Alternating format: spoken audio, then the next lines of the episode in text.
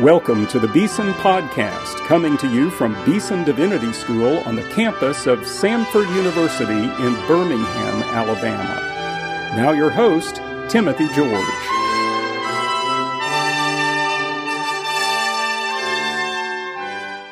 So, welcome to today's Beeson Podcast. Well, I have the privilege today of speaking to a distinguished scholar and my own son, one and the same person. Christian Timothy George. Welcome, Christian, to the Beeson Podcast. Thank you, Dad. now, Christian, you're we're we're recording this before a live audience. We haven't mic'd in all those laughters. They're really true. They're happening here in in reality. And you're here uh, on the campus of Samford University at Beeson Divinity School at a luncheon event following the first of three lectures that you are giving on Charles Haddon Spurgeon. You know, anyone who's been to our beautiful chapel, Hodges Chapel, will know that we have a dome with 16 figures from the Christian tradition painted on that dome. We call those our Sweet 16. Well, one of those is Charles Spurgeon. And I don't think we've ever had a lectureship focused just on Spurgeon. This is the first, and you're the one to give it. So maybe you could tell our uh, podcast audience how you got interested in Spurgeon in the first place. Sure. Well, you know the answer to this uh, because you were involved in the answer. I was uh, a teenager, and my father took me to England on a Spurgeon pilgrimage. And so we committed to going to different places where Charles Spurgeon lived, where he preached, where he was baptized, and uh, you know you took this snotty nosed teenage kid with you all you know all around England, and that did something to me. No longer could I just read Spurgeon. Now I could own a memory of Charles Spurgeon. That had a significant impact on my own life. And then when you finished your work at Samford and Beeson, you went to Scotland to the University of St Andrews, where you did a PhD. Tell us about your Spurgeon experience there, the person with whom you worked, and how you got into this as a research topic. Well, I was thinking about doing the topic of pilgrimage. My father named me after John Bunyan's character, the uh, Christian, the Pilgrim's Progress. And uh, God sort of snapped his fingers um, during my first year in Scotland. Uh, he changed the trajectory of, of my life. And uh, I, I, was, uh, I was talking with Stephen Holmes, who was my supervisor at the time. And, and I, I said, Well, I could always just study Charles Spurgeon. I love Spurgeon. And, uh, and so over the next three years, I studied his uh, Christology and uh, played a lot of golf in St. Andrews as, as well. Now, what does that have to do with Spurgeon? well, I, maybe there is a connection. They called me the excavator because I was always in the, in the sand uh, digging my way to, to China. And uh, my last year there, I actually did some digging in London and, uh, and found these, these 400 sermons uh, in Ch- Charles Spurgeon's early ministry. So your project is called the Lost Sermons of, of C.H. Spurgeon. Tell us about these notebooks you found at Spurgeon's College in London, how that came about, and what they contain. Yeah, so my last year, my wife, uh, Rebecca, and I went down uh, to Spurgeon's College in London. And it was there that, uh, I mean, they have a lot of stuff that still needs to be published, but one of, this, one of these artifacts was a stack of, of notebooks uh, when I opened the notebook, I, I, realized that I recognized the, the handwriting, uh, but I didn't exactly know what I was looking at until I did a little research and figured out that these were uh, the sermons that in 1857 Charles Haddon Spurgeon tried to publish himself, uh, but failed to do so because there was a massive cholera outbreak. His life just got busy. And, uh, and so my initial impulse was to fulfill Spurgeon's wish and uh, the road has not been easy. Uh, it has uh, led us through some very dark places. Uh, but God has been good.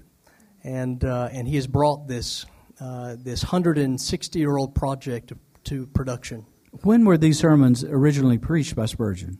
Yeah, so when Spurgeon was converted in January of 1850, he's baptized, and within four months, he's already preaching 10 to 12 times a week. Uh, he's preaching itinerantly at first in the villages surrounding Cambridge. He's just a teenager, right? What, 15? How old was he? He's 16 years old. 16. That's right. Yeah. Hadn't hit puberty yet, but he's preaching the gospel. And, uh, and uh, so he's preaching itinerantly at first, and then during the first real year of his ministry, he accepts the pastorate of Waterbeach Chapel, which is still there today. And uh, he preaches for three years at Waterbeach to a dying church in the middle of the country before he goes to London and his ministry goes viral. So these sermons that you've transcribed and now published were originally preached in the villages and at Waterbeach around Cambridge, right? That's exactly right, yeah. Now, what was Spurgeon like as a preacher? What would it have been like if you had been there to hear him? Well, I've often thought of that. You know, Spurgeon, uh, you know, he believed with all of his heart that only when Jesus Christ is at the center of your life can your life be ultimately centered. And to hear the young teenager preach zealously with earnest, uh, maybe with a little bit of sarcasm uh, here and there, uh, would have been truly a, a treasure, I think, uh, indeed. His first sermon, he was, was tricked into preaching it, actually. His mentor at St. Andrew Street Baptist Chapel told another kid that Charles would be preaching and you need to accompany him. And he told Charles that this other lad would be preaching. And so they both walked the three miles to Teversham Cottage, each thinking the other person was going to preach the gospel. And you can imagine just the panic on their eyes. They get to the chapel, you know, you know, this was their first sermon, and Spurgeon uh, sort of spiritually manned up and said, Well, surely I can tell a few poor cottagers of the love of, of Christ. And so his first sermon was extemporaneous, it was off the cuff. And uh, many of his sermons, most of his sermons afterwards, still uh, reflect that flavor. Now, you know, I'm a theological educator. I give my whole life into training people for the ministry and putting a lot of emphasis on deep, hard study Greek, Hebrew, history, theology, all that stuff. Now, Spurgeon Never had that, did he? Well, not formally, he didn't. Because he was a nonconformist, he wasn't allowed to go to Cambridge. Uh, it would be another two decades before they relaxed that law. But it would be incorrect, I think, uh, to say that Spurgeon was uh, uneducated. Mm. He had a photographic memory. Uh, he was reading, we're discovering, he was reading uh, large swaths of Shakespeare, committing it to memory. He once said he could hold eight thoughts in his mind in a single moment and choose one as from a shelf. All I can do is two or one and a half. and so you're obviously working with the Leonardo da Vinci of preaching. This is no ordinary uh, teenager that God got a hold of. But he did use those abilities for the enhancement of the kingdom. So, not formally educated, but certainly not unlearned. Certainly not. And a great reader, a voracious reader, reading all the Puritan literature, the theologian Luther, Calvin, the medieval, some, some, of them? Absolutely. At the Spurgeon Library, we have almost 5,200 of his personally owned books. Many of them are heavily um, annotated with all kinds of marginalia. And uh, it's interesting to see what he actually was reading. His theology was shaped in large part by people like John Bunyan and Richard Baxter and John Owen. And, and uh, Roger, I see you there, some of the Scottish divines. Uh, this had a way of tenderizing him to the power of the gospel. And so he was reading some of the greatest divines England had produced. It's no wonder his early sermons uh, are so great. Say a little bit about Spurgeon as a family man. He had a wife, Susanna, two, two sons, right? Yeah, after he goes to London, he, uh, he meets this girl uh, named Susie. She was, she was a city girl, and Charles was from the country. Uh, he would often preach with a polka dotted handkerchief and wave it in the air. Susie, that was the first thing Susie took away when they got married that polka dotted handkerchief. Uh, she hated his hair, she hated his accent. Uh, she said his dialect was more of a deformity than it was a, an accent. And so they were married, uh, but like any marriage, they didn't have uh, a smooth road. Uh, Susanna got very sick. She had a surgery that was botched. Uh, she had two sons, Charles and Thomas, before she was rendered infertile for the rest of her life. Uh, she spent 15 years in bed, and Charles took care of her. People always ask me, what kind of man was he? Did he sacrifice his family on the altar of ministry? And I don't think he did. You know, he included his family in the ministry. Both Charles and Thomas both became preachers in their own in their own right. Uh, and and I, I, think that says something about not just uh, his ministry and the way he had, it unfolded at the tabernacle, but also his character. One of the interesting things uh, about this project that you've told me about is that you've been able to reconnect with some of the living descendants of Spurgeon. That's right. Uh, you know, people ask me, "What's the greatest thing you've discovered?" Uh, some of my students call me Indiana George. You know, always hunting some relic. You know, we're thinking about taking one of Spurgeon's bones. Don't tell anyone that. It's on the podcast. They'll all hear. well, I tell people that uh, the greatest thing I've discovered is not a thing in itself, it's a person. And so last year, uh, I, I, came to know Spurgeon's living descendants through Thomas's side of the family uh, in Dublin, Ireland. And, uh, you know, as Providence would have it, um, I, was, I was with David Spurgeon, the great great grandson of Charles Spurgeon. Uh, the actual uh, day he passed away in Dublin, I was there just one day, and uh, I went to hospice to, to see him, and he was slipping away uh, but one of the last things I did was to read sermons by his ancestor on the hope of resurrection and glory to him. I, I think it ministered to him as much as it ministered uh, to me to be there. Now, you've talked a little bit about Susanna's illnesses, and Charles also had a number of serious life uh, chronic diseases, right?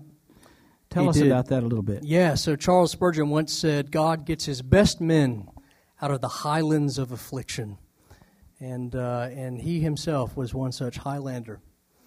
Uh, he struggled internally and he struggled externally. Uh, a psychiatrist in London was interviewed, and he was presented with all of Spurgeon's symptoms, and he said, This man, if he were alive today, would be treated as uh, having bipolarity. You know, his depression is not just endogenous, it's exogenous, it's exterior. Uh, he would often weep without knowing why. And of course, there were external circumstances, the Surrey Garden Music Hall collapse, uh, that uh, I think dented him. Uh, but in another way, I think that was the secret sauce of his preaching. That here is a man uh, who knows what it's like to appeal to the common suffering of the Victorian person. I think without that key ingredient, Spurgeon might not have gotten very far. Now, Christian, I want to ask you a personal question. It may be a difficult question, but as you were really developing this research interest in Spurgeon and digging into this material, you yourself were quite afflicted, weren't you? And how did your own affliction relate to what you were studying about with Spurgeon? Okay. Um, so I, I, know I've shared my testimony in several places, but for 12 long years, I, I struggled with something called ulcerative colitis. Uh, it's a bleeding disorder of, of, the, of the colon. And uh, you know what? I bled here on this campus for four years of college and three years of master's level work. Uh, bled in St. Andrews for three years. Bled in Oklahoma for three years. I would teach a class and then I would go to the bathroom and just cry with Jesus uh, until the next class started, bleeding. Uh, I identified with that woman, you know, in Luke 8. Uh, she, she bled for 12 years. And uh, in 2000 and Rebecca, sweetie, you have to help me with the date. 2013, my appendix ruptured, and I almost passed away. We didn't find out for about a month that it had ruptured. And uh, the, the, surgeon said it was a miracle that I was still alive.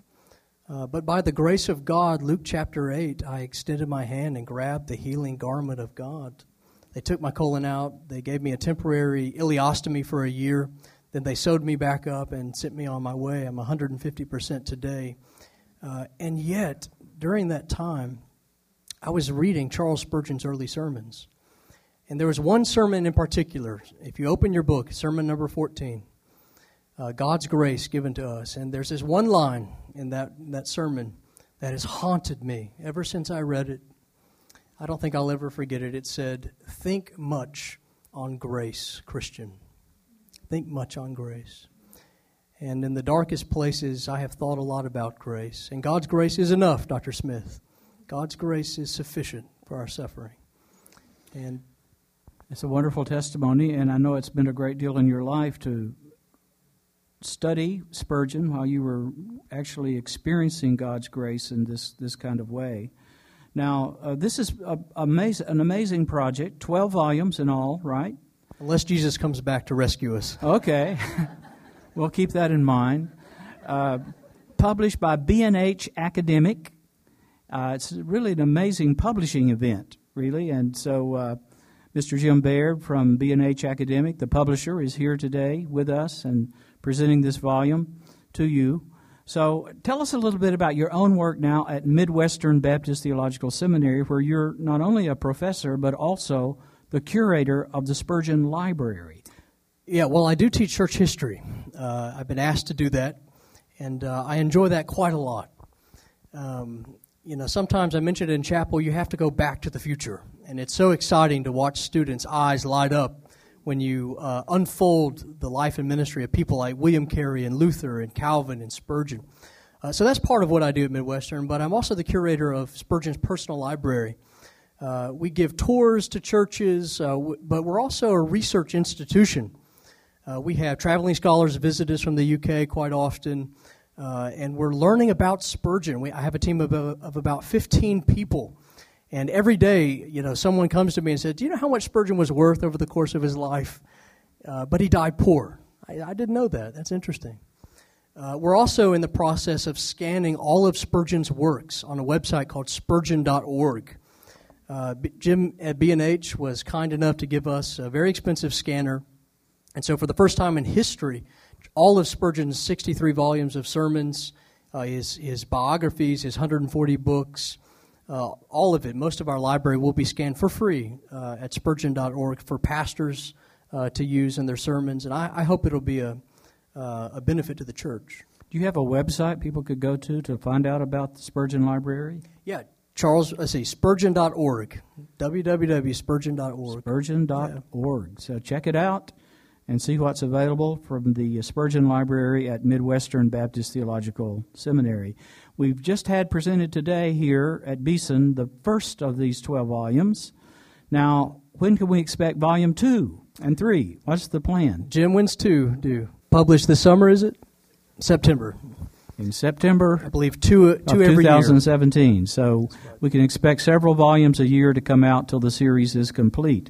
Now, let me ask, ask uh, let me ask you a final question you probably have never heard of or thought of before. What are you going to do after Spurgeon? He's dumbfounded. I'm going to go to glory and see him. Thank you, Christian. That was a good answer. and it's a pleasure to have you here at Beeson Divinity School and to celebrate with you the publication of the Lost Sermons of C.H. Spurgeon. Thank, Thank you, you so much.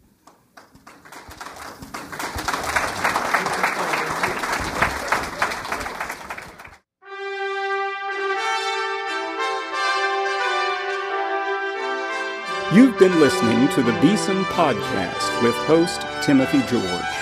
You can subscribe to the Beeson Podcast at our website, beesondivinity.com. Beeson Divinity School is an interdenominational evangelical divinity school training men and women in the service of Jesus Christ. We pray that this podcast will aid and encourage your work, and we hope you will listen to each upcoming edition of the Beeson Podcast.